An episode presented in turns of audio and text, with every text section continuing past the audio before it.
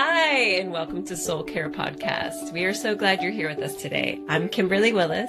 And I am Jinda Reinig. We are joined by our soul care expert, Warren Lamb. Hi, glad to be here. We are here to talk about soul care, what it means, what it looks like, and the hope it can offer. Our desire with this podcast is to offer hope for battling some of the greatest struggles we face as humans, and to do so with love, kindness, grace, and prayer. So grab a cup of coffee, sit back, and join us for this journey into the world of biblical soul care. Let's get started. Well, hi, welcome to Soul Care. Today we're going to be talking about addiction, and we have a guest speaker, Dr. Mark Shaw. Um, Dr. Mark Shaw, he is the founder of the Addiction Connection, a network of commissioned addictions biblical counselors. Um, who offer the hope of the gospel for the heart of addiction. He is an author, a speaker, ordained minister, teacher of the word, and certified biblical counselor, ACBC, as well as certified alcohol and drug addiction consultant, CADAC2. His passion is speaking the truth in love and seeing the Holy Spirit transform lives through God's word.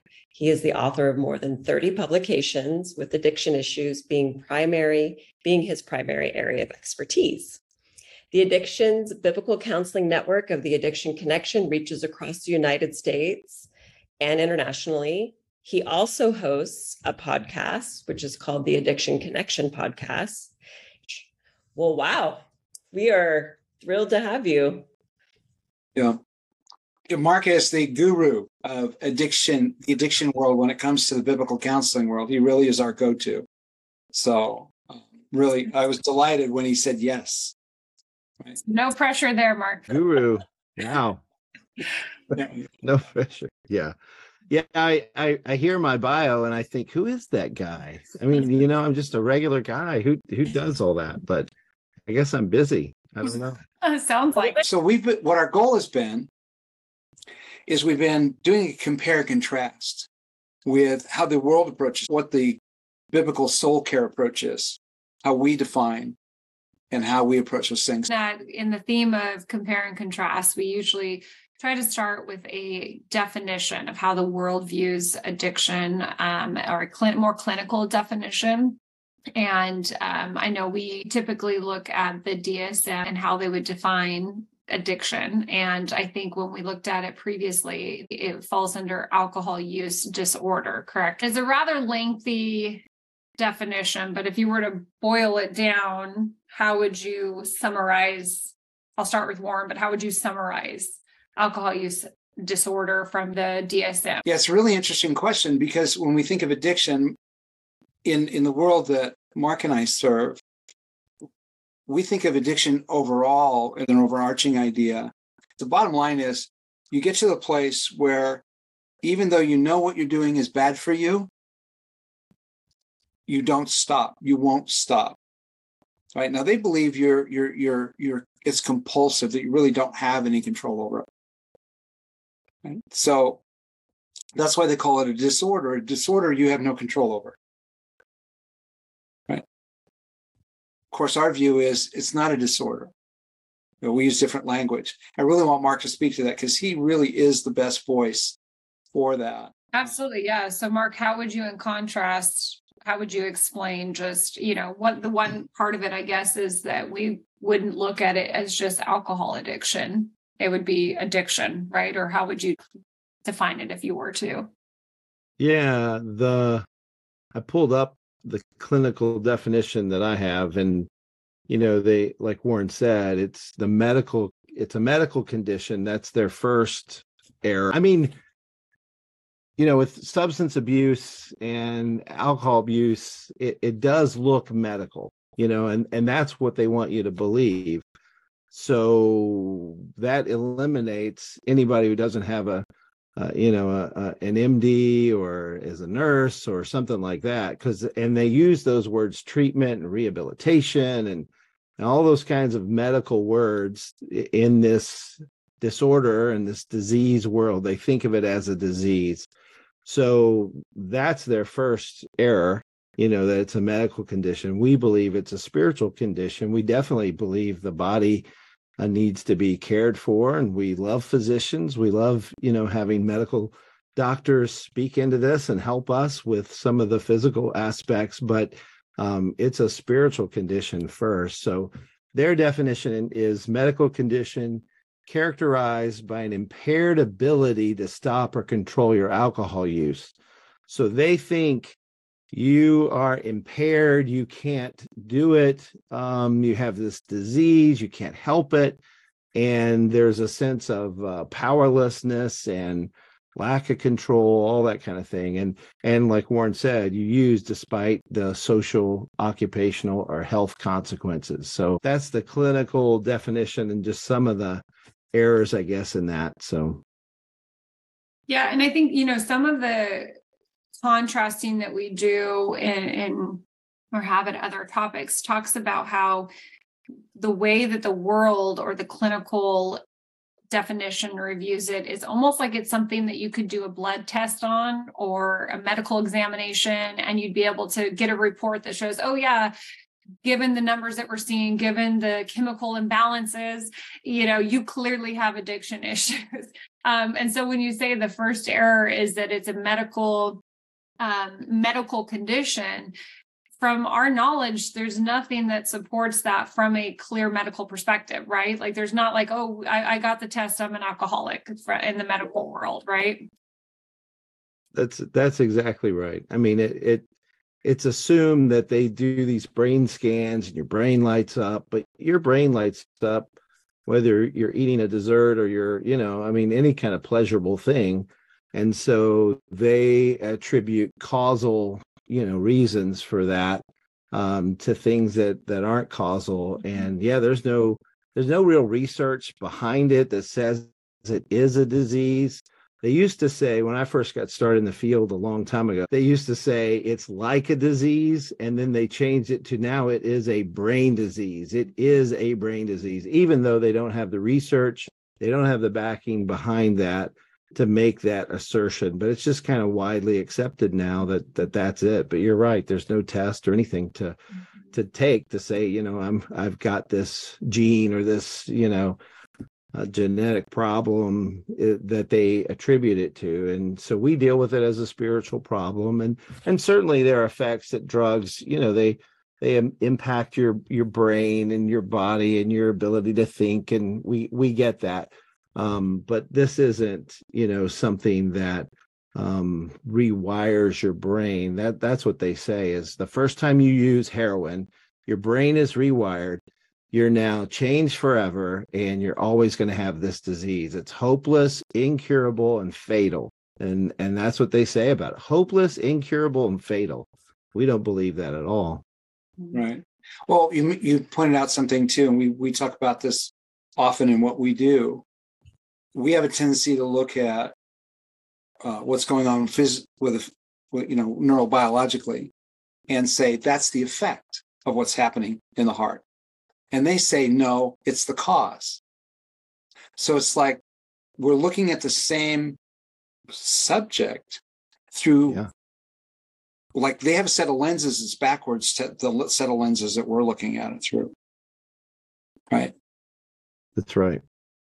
So if if your if your brain and your body are the cause, it would be hopeless because there is no lab test for that. It's not like diabetes. That's measurable. Blood sugar is measurable. What normal ranges are measurable. Right. They can they can do they can do blood tests to find out that you are drunk, mm. but not that you are a drunk. Right. Well, and they can even, I mean, to, to your point, Mark, about the causation of an addict can cause a lot of impairments. Uh, yeah, cirrhosis of the liver. Yes, that's that's something that co- is a cause right from your addiction but it doesn't it's not like it, and I, you mentioned even gene that's another thing genetics come up all the time where people feel like this is just my propensity your propensity might be higher right because you've been around it but that doesn't mean you have that addiction gene in your body and you're you're born to be an addict and you will be an addict because your father was an addict your mother was an addict and that's something that people also it's like a they gravitate towards or their fallback right when people say the propensity to be an addict because of a parent and it's gene related it's really what was modeled to them right as a way to mm-hmm. cope would you say? And then so, you know, whatever's like modeled to us as kids, and then we grow up and we're trying to cope with something. Because I try to say to some of my friends that I mm-hmm. know who, you know, they're really into the 12 step program and they say, I have a disease and they label themselves like that. And so I always get curious and wonder, I'm like, oh, okay, well, were your parents' coping mechanisms or? Yeah. Where, where do you escape to? That's the, eh. you know, what do you run to? And I think when you're an unbeliever, for sure, you're looking for some kind of escape. And you know that's where people throw in self-harm behaviors or you know cutting and that kind of thing um anything you run to any kind of pleasurable thing which self-harm doesn't sound like it's pleasurable but it it ends up that produce pleasure you know the the endorphins and and all that internal uh, stuff and so yeah people are what are they running to which is why we we call it drunkenness was what the bible calls it and idolatry when you get you know um so enslaved by it that it kind of identifies you. It, it it's who you become. Um that level of sin to me is idolatry. So yeah yeah it's um I I have a, a biblical definition that I use, and um, just I, I, have to read it. I don't have it memorized, but it says the persistent habitual thoughts, words, and actions associated with excessive pleasure seeking. That way, it kind of covers a lot of things. I mean, nowadays addiction is a a concept that's creeping and growing and in you know and, and involving everything pretty much. I mean, people just use that for a lot of different things. And then the definition continues of excessive pleasure seeking, which are known by the user to be harmful and physically enslaving, sinful, and willful choices to disobey God, whether they acknowledge that or not. So that's that's kind of my biblical redefinition. I have a, a biblical definition that I use, and um, just I, I have to read it. I don't have it memorized, but it says the persistent habitual thoughts words, and actions associated with excessive pleasure seeking. That way, it kind of covers a lot of things. I mean, nowadays, addiction is a a concept that's creeping and growing and in you know and, and involving everything pretty much i mean people just use that for a lot of different things and then the definition continues of excessive pleasure seeking which are known by the user to be harmful and physically enslaving sinful and willful choices to disobey God, whether they acknowledge that or not. So that's that's kind of my biblical redefinition. And it's I'm sure it's not perfect and falls a little bit short, but I um I like that habitual part because I think it's a, a learned thing like Kimberly was talking about. You know, you've you've watched your parents and you've you've grown up in this environment, but you know, it, it's the it it is something that um is is pleasurable. I mean, it it produces some kind of effect. Proverbs 23 talks about that, and there are other places that talk about the pleasure of it is there's temporary pleasure, but it's it's short. And um and it's it's gonna when you turn yourself over to it, you're going to end up uh, disobeying God even in greater ways, the attending sins with drunkenness, you know, with uh, sexual sin and the lying and deceit and all, all of that. It's really just serving the God of self. That's what idolatry is. That's what sin is, you know. Yeah. So and then it, it, gets. I think the the addiction part is then it takes hold of you and it, it grabs hold. And the world would think of it as well anything that produces some kind of withdrawal um, when I don't take the drug. You know, my mm-hmm. body responds in a way that it doesn't like me not getting that drug after prolonged use. Well, well, so wouldn't that drive you to seek pleasure? Yeah. Yeah. That's the vicious cycle. Uh, yeah. Yeah. Yeah. You're trying to stay in a in a state of um almost like a, a state where you you can if if you're escaping an emotion, right? You're using something, whether it be alcohol or drugs or porn or you name it, you're addicted to something because it frees you mentally and emotionally from experiencing authentic life that you are trying to run from. So you want to continue to escape your reality, right? Yeah. The um the verse I think about is Proverbs 18:1 says, Whoever isolates himself seeks his own desire. So we'd all say, okay, yeah, there's times we isolate, we're seeking our own desire. No problem there. But then it says, he breaks out against all sound judgment. And, and that's the scary part. And that's why God gave us the community of a local church you know, and people that need to be involved in our lives, you know, pastors and shepherds and uh, trusted Christian friends is what I talk about in, in the heart of addiction. And um, all, all, of that is uh, by God's design. We're meant to be interdependent. We're we depend on other people, and that's the local church, the the new family of God, brothers and sisters in Christ, like you guys are my brother and sisters in Christ. So uh, what a joy to have family members, you know, that God gives us. And then uh, we're dependent upon God, so that relationship with Him is is most important. But we're never commanded in the Bible to be to live independently, and you know, in fact, we're warned against that in pro- places like Proverbs three, where you're not supposed to lean on your own understanding. You're supposed to depend on God and be interdependent upon each other and never to be independent on your own. And, and when you are and you isolate too much, like Proverbs 18 1 says, you're going to break out against all sound judgment. You're going to make decisions that even, you know, an unbeliever would say, wow, uh, that's a crazy decision. I can't believe he's doing that or she's, you know, saying that or, you know, whatever it may be. And what we would say is it really those uh, breaking out against all sound judgment, it's usually a sin issue you know and and i i've been correcting my wife and i've been working on correcting when we say something somebody is crazy. Oh look at that crazy driver. No they're being sinful. You know it's a sinful driver. It's a selfish driver.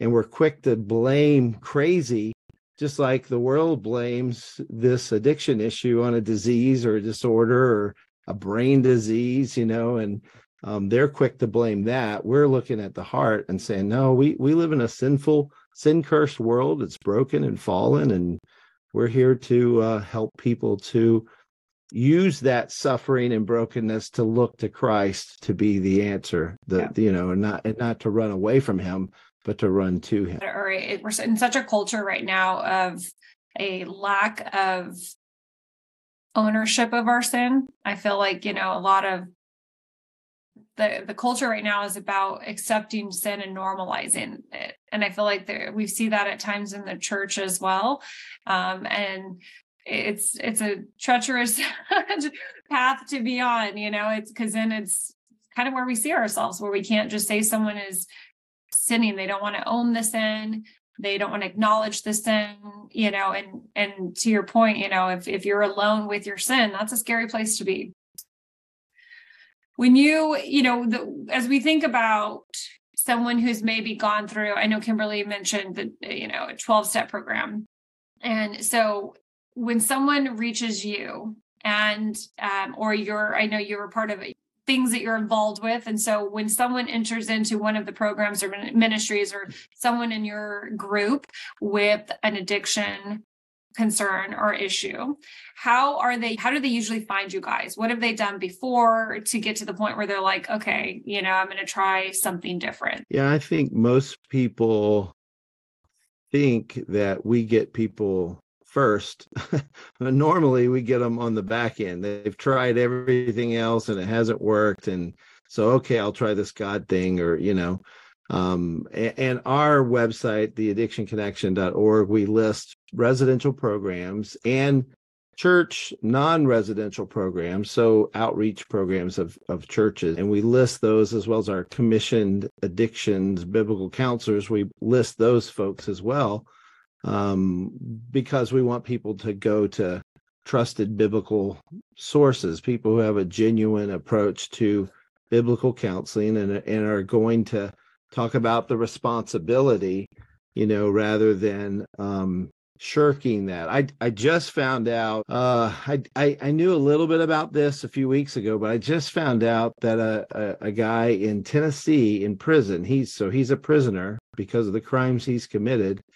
He's been running a heart of addiction program in prison, and he's been doing it for five years. He's had 300 guys go through it Mhm. and I just found out that the parole board is is require not requiring but strongly suggesting you need to go through the heart of addiction program because they test the guys a year or so after they finish the program and they have an addiction program they call TCOM which has a 50 to 80% relapse rate. So they're tested a year later and they're testing positive for some kind of drug. This heart of addiction program that this guy runs teaches responsibility teaches you know some of the the the differences we'll talk about in a minute but um he has a 6% relapse rate 6 versus 50 to 80% it is a wow and and i just kind of found out about they uh, the the church preached the message sunday the, and even the pastor talked about it. And during their missions moment they highlighted this ministry. And the guy they have four different ministries in that that uh, prison. And one of them is they planted a church in there. So it was really neat to to hear that. You know that blesses me because they're using my book which hopefully points to scripture. That's where the that's where the power is but they're using that to to help these guys in prison and they're having a low relapse rate which praise the lord you know? And even the parole board is recognizing it and saying you need to have you done the heart of addiction class yet? Have you done that? I mean that that's really cool when the world recognizes something is different here you know? They don't really know what but we know what. Yeah, That's incredible. that is amazing. Yeah, yeah, yeah. So give, that's a perfect launch. Think about so a 12 step program, you know, lays out and heart of addiction is remarkably different than a 12 step program, program, isn't it? Yeah, the 12 step program is really trying to point people to a man made way to God. You know, I mean, it, it really is about self. And at the end of the day, it's what I do. What can I do to have this spiritual awakening? You know, that's the having had a spiritual awakening is the 12th step as a result of working these steps. Well, my spiritual awakening came by the power of the Holy Spirit, not the work I put into 12 steps and so it is kind of man-centered and and steps sound good i mean we all like to follow steps to do things well and you know I, I get that that's the appeal but um, there are other concepts too that are that are man-centered and so the heart of addiction is trying to say hey this is something the holy spirit has to change in you by the power of the word of god. And and god's word is not always flashy you know it's it's not the shiny thing that people are looking for. And so we're promoting his word which seems mundane to people but that's where the power is. We know it. Uh, it's foolishness to the world but it's the the power of of god to us Well, and you just said something like, as you talk about the differences between 12 step and your program, 12 step pro- focuses on self and behavioral modification, right? It doesn't necessarily, and yours is called heart of addiction. Obviously, we're, and, and you mentioned responsibility. So this it sounds uncomfortable, yours, right? Because it's asking people to, to, to really reflect and look at the responsibility they play in in in their addiction. And I know we talk about Warren about that just proclaiming I'm an addict. You know, and that even differs for you, right, Mark? Is it more in your program that they're they um with God and the Holy Spirit that they're they're not captive anymore with the with their addiction or held in bondage and they're set Amen. free. Amen. Yeah.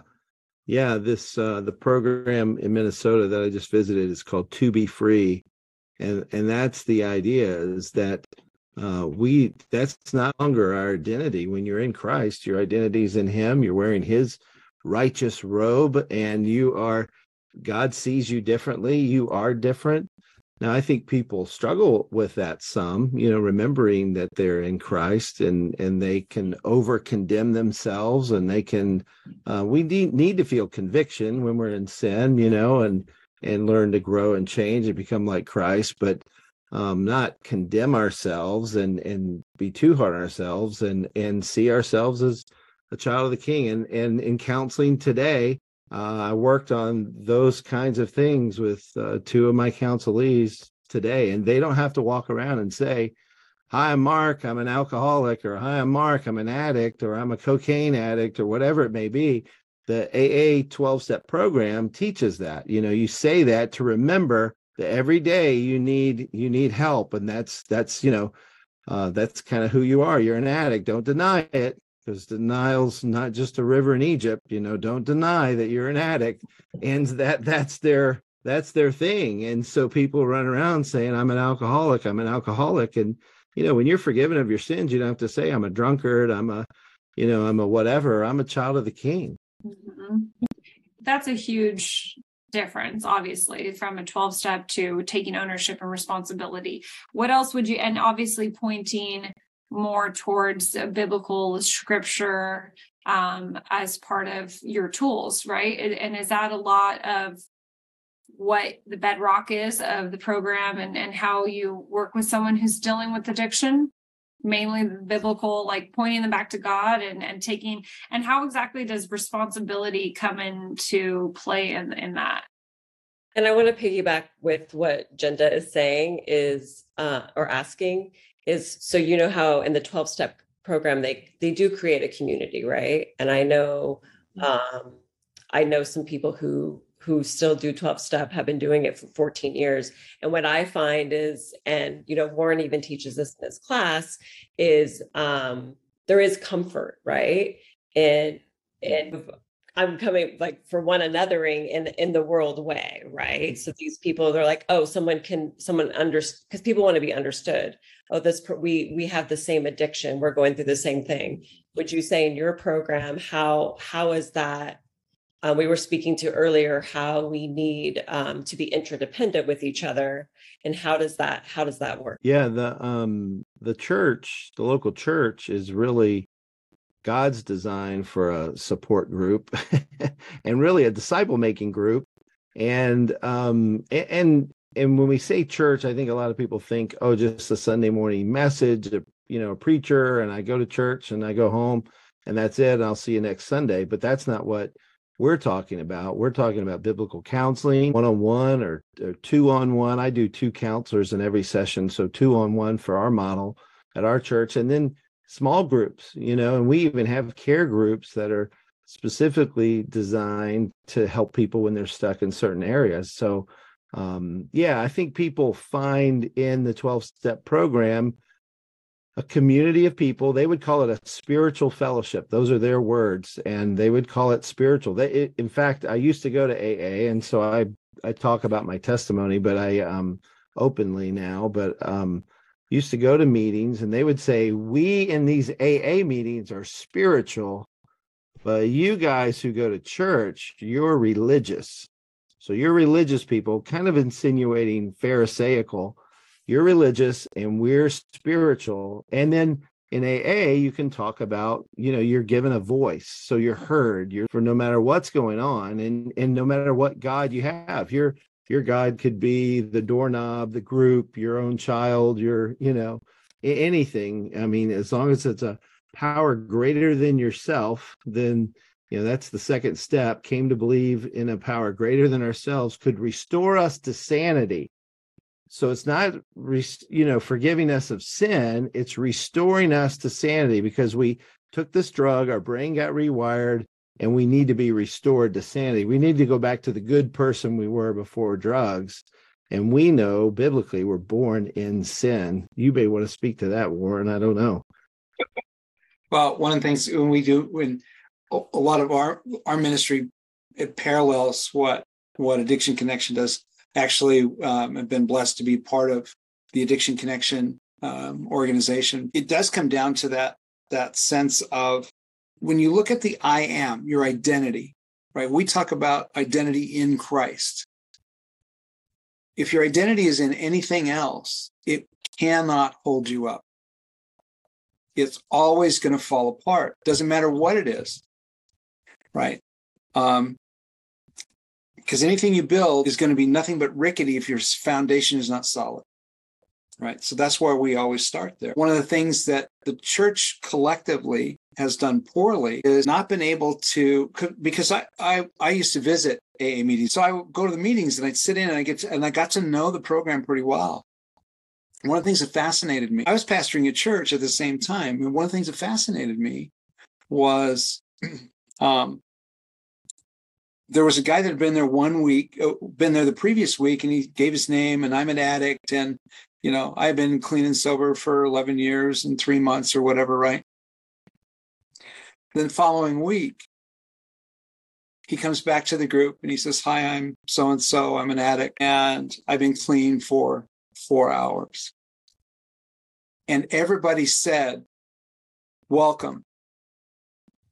Everybody said, "Welcome." and you could see the tears in his eyes right mm. that's the one thing that i've seen in that kind of environment that the church really could do better at right mm. again a lot of times you have people that have never struggled in that way and don't know what to say if somebody you know says yeah i was doing really good for 11 years and then man i just tanked for four or five days, but I'm I'm back.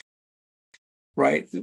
What do you do with that? And so that idea of one anothering that we talk about really is a key part of the body of Christ, which I think we need to do a better job of discipling the body of Christ to be one anothering in that way. And it's not a matter of accepting someone's sin, but understand that they are a fallen sinner. Right. Right. And they're going that they're going to falter. I, and I just wrote that question down about whether or not, Mark, that you see that a, a lot of the people who come to you after, like you said, you're the last stop, typically, you know, yeah. gone through maybe inpatient, maybe they've even been in, you know, the uh, inpatient, is that what it's called? Or inclin, inpatient yeah inpatient. 12 step programs and they're like hey oh like you said give god a chance. Do do you feel that you you see a lot of people that have been hurt by the church and that's why and, and that they come already with almost like god as a last resort because of spiritual abuse or spiritual pain or just been outcasted by the church because of some of the reasons that warren mentioned yeah, I mean, you know, when you have a spiritual fellowship, that's what the 12 steps uh, claim to be, and you're going for help and you're being so well loved and received like like you just described Warren. Um people respond to that, especially when they have felt unwanted, unloved, rejected by the local church in whatever way.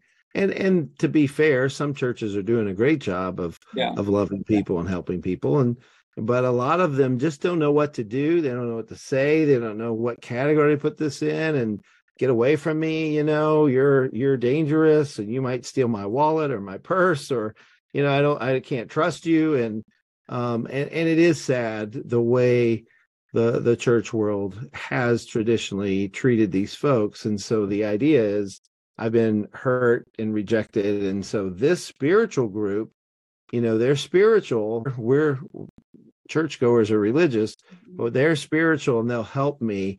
And so, and in some ways, they are doing a better job than the local church, uh, you know, unfortunately, which is why we're all doing what we're doing, you know, even yeah. talking right now is we're trying to call the local church to action. Like Warren said, teach people to be disciple makers and to see this problem not as a I got to call a doctor, I got to get them into treatment or rehab. I mean, there may be some medical issues. Certainly, we want a, a physician's help, but there are spiritual issues that we can address that we can help them when they're willing and and sometimes they need to go to a detox and clean up dry out you know get get help for that because i mean alcohol withdrawal is actually more dangerous than even uh, heroin withdrawal, you know, which is scary and you're sick, but alcohol withdrawal, they, they don't know that they're uh, dehydrated and, and, you know, not feeling great. And, and they're more at risk to die with that than, than even with heroin. So yeah, the local church, you know, is God's answer, but we have not done a real good job of that um, to be to be honest. But that's why we're doing what we do. Absolutely, and you know, it's it's shame on us because everyone has a sin, every, or many. We all have many, right? But we all yeah. they're not always as outwardly um apparent as other people's are and so when we turn our shoulder on someone who has a strong addiction issue you know we're saying that their sin is worse than ours and that's that's not that's not how we should be treating the church and the and you know God's people either. So it is shame on us, and hopefully we can reach some people through this, you know, and put a calling on their heart to to help others as well. The way that you and Warren have invested your your careers and your life doing doing so um i was curious because you know the responsibility factor and, and as you talk about you know is is it literally kind of having those conversations and and do you guys go through a process of saying okay welcome. You don't have a disease, you have sin, and now it's time to take responsibility. Obviously, I'm sure it's not that direct and it's probably not even in the first setting, but is that kind of the realization that people need to come to is through through your program and that's how the the transformation can occur? Yeah, the thinking of it as a disease, I think, does violence to the gospel. You mm-hmm. know, the gospel tells us we're, we're sinners and so when I think of my problem as a disease, a medical condition, then I don't really need Jesus for that. I mean, he can heal me, and uh, you know, so I need him in that sense. But I don't really need forgiveness of sin. You know, it's not a sin issue when when you approach it that way.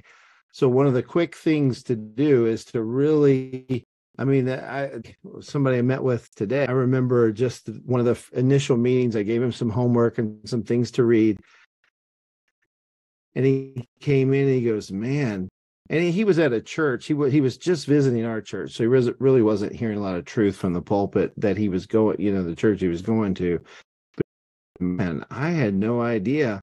It's me. It's it's it's my choices. I you know I always thought it was the stressors, the externalities in life that were mm-hmm. causing my problems, and and realizing that it's an internal heart desire problem. And so helping them to see that early on that uh, to me it's it's changing your belief system. They're believing lies. That's why they're running to you know broken cisterns. They're they're running to to false gods and and really all that is designed to please themselves. And uh, helping replace that wrong belief system the lies putting those off and replacing those with new attitudes, a renewed mind that's believing truth and trusting God and walking by faith. That's the key in all of this. And and so yeah, I mean addiction has the the the worldly idea, the clinical idea of addiction has permeated all of society. I mean, you talk about a foolish message. I mean, this sounds so foolish to people. You know, how would you be, why would you be so mean and, and harsh to mm-hmm. people who can't help it. They have a disease and and so you're you're you're fighting that at first, you know, and and trying to help them to see this is actually the loving truth. God wants you to see that you're you're a sinner because he's mm-hmm. provided the the solution, the remedy in Jesus Christ. And um yeah, I mean that's that's the battle and and I really appreciate you Warren. I mean, you're one of our CABCs and you're training counselors even with us and I really appreciate that because you're helping people to think about this even you know even the counselors that come to us and want to be trained they need help in a lot of areas as you know.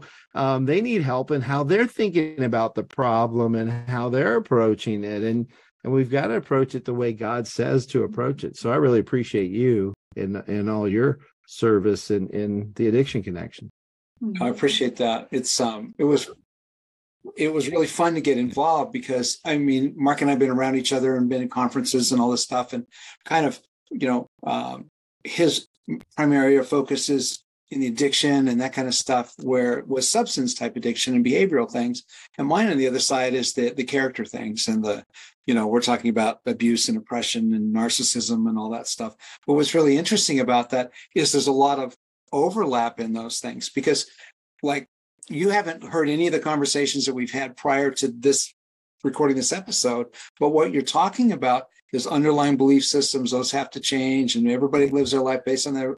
We've had that conversation every episode so far. So it's a recurring theme that we keep all of us that do what we do keep coming back to. That really yeah. is the root of it. It's those lies, walking in the lies. And and the and, and that's so I always feel like it's so what do we always say, Warren? It's so easy to understand, but really hard to. Well, it's simple to understand. It's simple. difficult Yeah, and, and a lot of that is because based on the age of someone who starts meeting with you, Mark, or you, Warren, even, they could have been walking in lies for 20, 30, 40, 50 years. And so to unpeel those lies and to start walking in the truths and God's word and the light is not an overnight process. It's not quick. It's going to take a it's going to take a long time and that's why it's mm-hmm. it's a simple concept to to walk in your identity and to walk in the truths but man is it it's a hard process for sure hard is hang i really think the real key though is like mark's approach mm-hmm. as you've been hearing him talk I think he's just very matter of fact. This is what's true. He's not demanding about it. He's not insistent. He's just laying it out there. This is what's true. You can accept it, reject it, whatever you're going to do with it. But it, I'm going to keep singing the same song right and i think that is one of the things that really helps make a difference yeah. is that hit the, that solid confidence that comfortable confidence and this is true i'm not going to give up on it i'll continue to bring this and you can do that i think has an enormous effect. When you're sitting across from someone absolutely and being patient with them to understand it's going to take you a while to get this concept. If we can get this initial concept of your identity and your who you are in Christ, you, the rest will come. But I'll patiently dispel the same message to you each week for as long as you need until you can really understand it because it, it is going to take them some time. What were you going to say, Kimberly? Oh, I was going to say, I just wanted to talk about a little bit, you know, as the world, when they're dealing with addiction, it comes down to I'm in pain and I want to feel pleasure. So there's, you know, probably a lot of hurt in their past or something that they're not dealing with. And I just wanted to speak to to ask you, Mark, how I think it's really great the taking the responsibility. But you know, when we do have to face ourselves and humble ourselves to God, like how in your um, program, how did you help them heal through that wounding? Yeah, I mean, uh, it's a great question. And I think you have to think about the suffering element. People are sufferers. You know, we've all suffered at the hands of someone else at some level, you know, so different degrees, I'm sure, even the four of us, you know, and so the suffering part of it, it is real. I mean, I think Proverbs 23 verses 29 through 35 is the to me the quintessential chap uh, section of scripture that I go to because it, it, talks about who has woe, who has sorrow, strife, complaining, wounds without cause, redness of eyes, and there are some physical implications there, but the spiritual implications are you know there's recklessness, there's depression there's strife and loneliness that comes from when you have problems with people, complaining and bitterness. And, you know, when you're a complainer, people don't want to be around you, you know, when you're a bitter person. And then um, wounds without cause is interesting that that's in verse 29 of chapter 23 in Proverbs, because the, sometimes people are hurting and that's what they Mm. it's just you know and, and like warren mentioned early on is the that's a cycle you know and this proverb ends it says a lot of things in, in, the in the proverb but the verse 35 says they struck me you will say but i was not hurt. They beat me but i did not feel it. So i found a place where i can escape pain a safe place a, a place of refuge and they've run and that's what they're saying when they're drunk and then it says at the end when shall i awake I must have another drink. So you talk about a cycle, it's right there um, in in the Bible thousands of years ago. And and uh, there's just so much truth and and help in God's word. And so I use that passage a lot.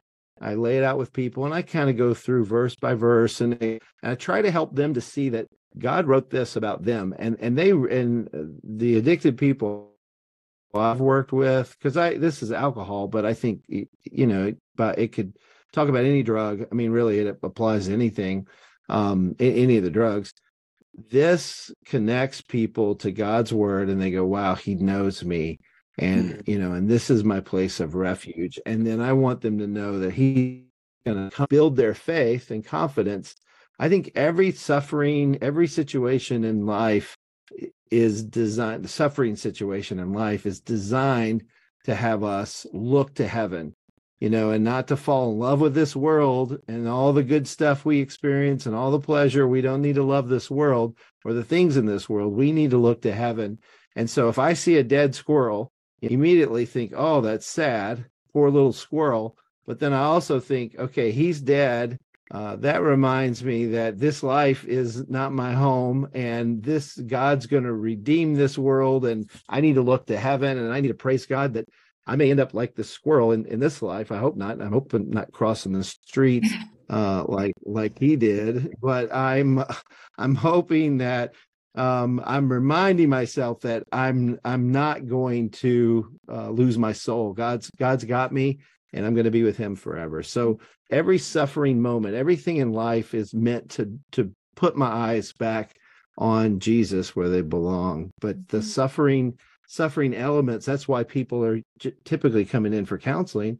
They're suffering, they're having strife, they're having some kind of relational issue, and um, and people have used them and abused them, and it is so sad. Uh, and they found this safe place that the proverb talks about. But I want to help them to run to Jesus mm-hmm. and to confront this stuff and learn forgiveness and and all those kinds of things that we teach in biblical counseling. Yeah, yeah we talk about soul care, and I think you're you're you're capturing really well that it's more than just trying to help a person stop drinking. It's really about caring for the individual, not just in the moment, but for their eternity. Yeah. Yeah. Mm-hmm. That, I think that's one of the things I appreciate the most about programs like the Addiction Connection and everybody that's involved. I remember going to the summit um, this last fall, and there were I met all kinds of people there. That people, I mean, some of them I'd seen on Facebook and stuff, but people I hadn't met, and the consistency. I mean, you, you got good old boys, you got guys with who are are uh, uh, you know running um, post secondary education organizations, you know, and you got and there's consistency. But the number one thing it keeps coming back to caring for people. It was just incredible. I it was an amazing experience for me to be with all of those different people having those conversations. I was just amazed at it. Um, and it to for me, I've been around biblical counseling world a long time. And in that particular um, I don't know, that particular culture, I guess, of the addiction connection. I think the focus on caring is more solid. It's more consistent. It's um, it's like the language, right? It's like the dialect, I guess, if you would, of the addiction connection. Yeah. Um, yeah, they they won't let me call it a party. They they make me call it the summit, but it's really a party. Yeah, I'm going back in August. So Yes, I'm excited, and I, I want you teaching, and you know, it really is neat. Like you got guys that look like they just got off their their Harley and their, mm. you know, well, and, some of them and, did. Some of them yeah. did get off their Harley. I mean, you've got a real cross section of people, and the, you know, it, it's people that are laying down their lives and and like you said, caring for souls and and giving up the comforts of this world to do that. And uh, it's a really, I always tell people, it's like these are the best people on the planet. I mean, I love uh, everybody that comes to this thing, and and we do want to have an encouraging time. We want good teaching, and but then there's breakout sessions where you you discuss with other people, um, you know, things that are going on, best practices. How do we how do we do this better? What do you do in this situation? And I think those built in times of discussion are missing at some conferences that are just heavy on teaching and knowledge. And, and I like teaching and knowledge, but I really want people to have an experience and and to make new friends. You know, that that's part of it. So I jokingly call it a party, but it but it is, you know, it's meant to be encouraging too. Yeah. It is.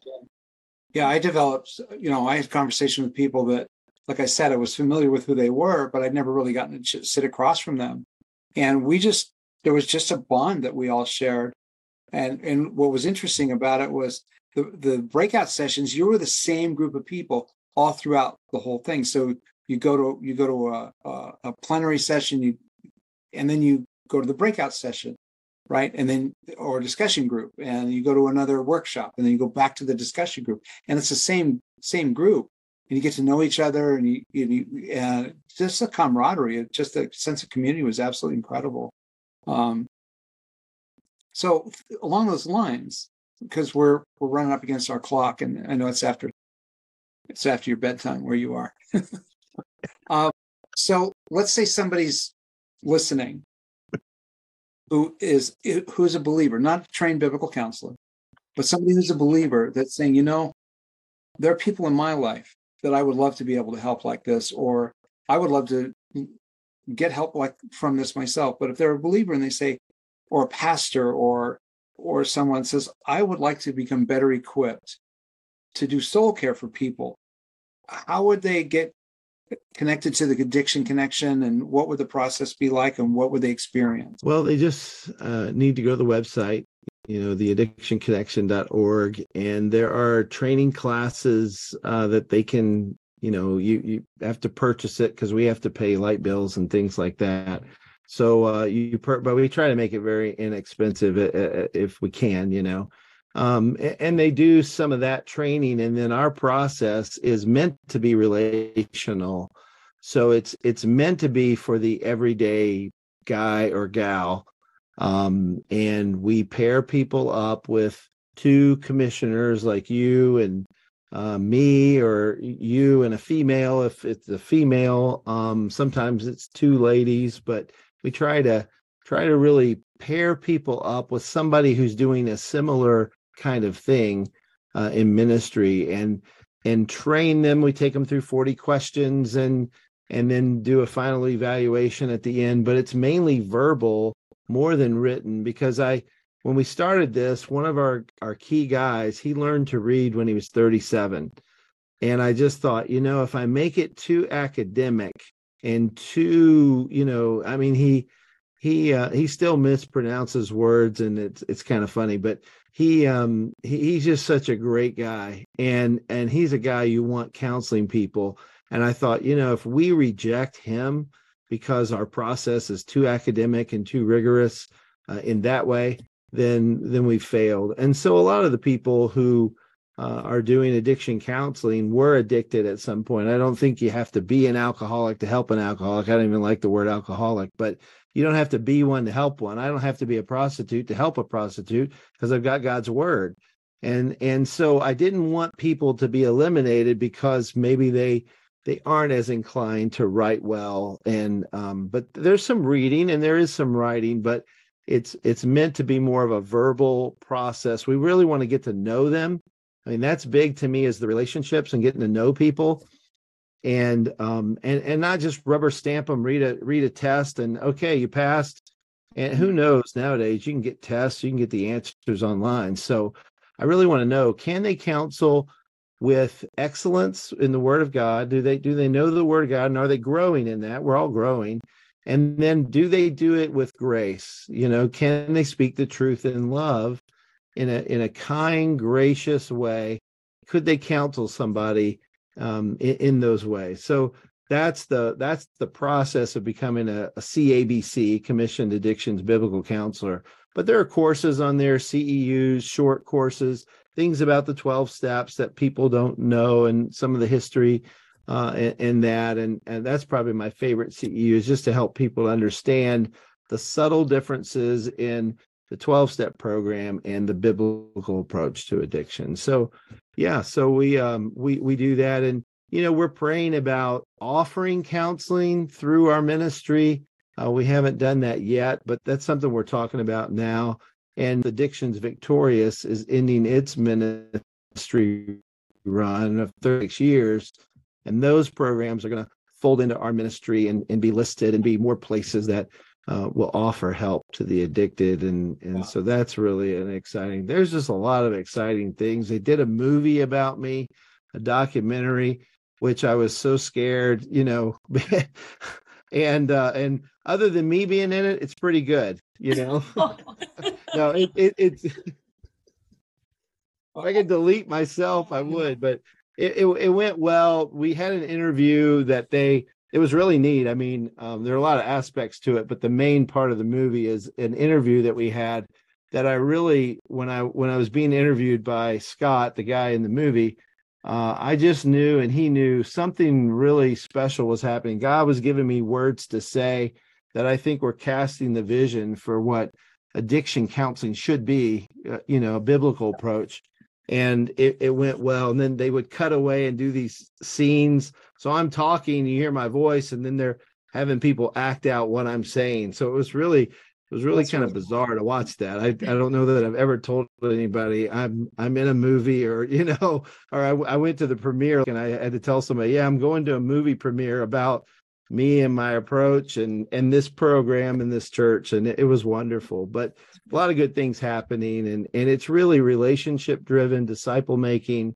That's what we want. We want a gentle uh, kind voice you know and, and an approach to this problem because it is like kimberly talked about the suffering part of it people are hurt and they're hurting and we want to meet them where they are and give them truth you know and not not we don't apologize for the truth. They need the truth. The truth is great. It's going to help them but speaking the truth in love. So i appreciate you guys. Thank you. Yeah thank you. Uh, yeah. Mark i really appreciate you doing this with us. Um um i mean your brother your co-laborer um but you're also a leader. Um you know the conference we did together and i talked about you and the others as thought leaders in the biblical counseling world. You really are. So again, yeah. you being here is just an incredible blessing. Well, likewise. Thank you. Thank you Thanks. guys, all, all of you. Yeah. yeah. Thank you so much for being here. It's been really great. Thank you for listening to the Soul Care podcast. We pray this has been a blessing and an encouragement for you. We want to leave you with four thoughts to reflect on. Is your identity in Christ or something else? How well do you understand the true nature and character of God? How much confidence do you have in who God is? And how does all of this impact what you are struggling with today? If you desire to learn more, check out the show notes for more resources and information. And please don't forget, you matter to God.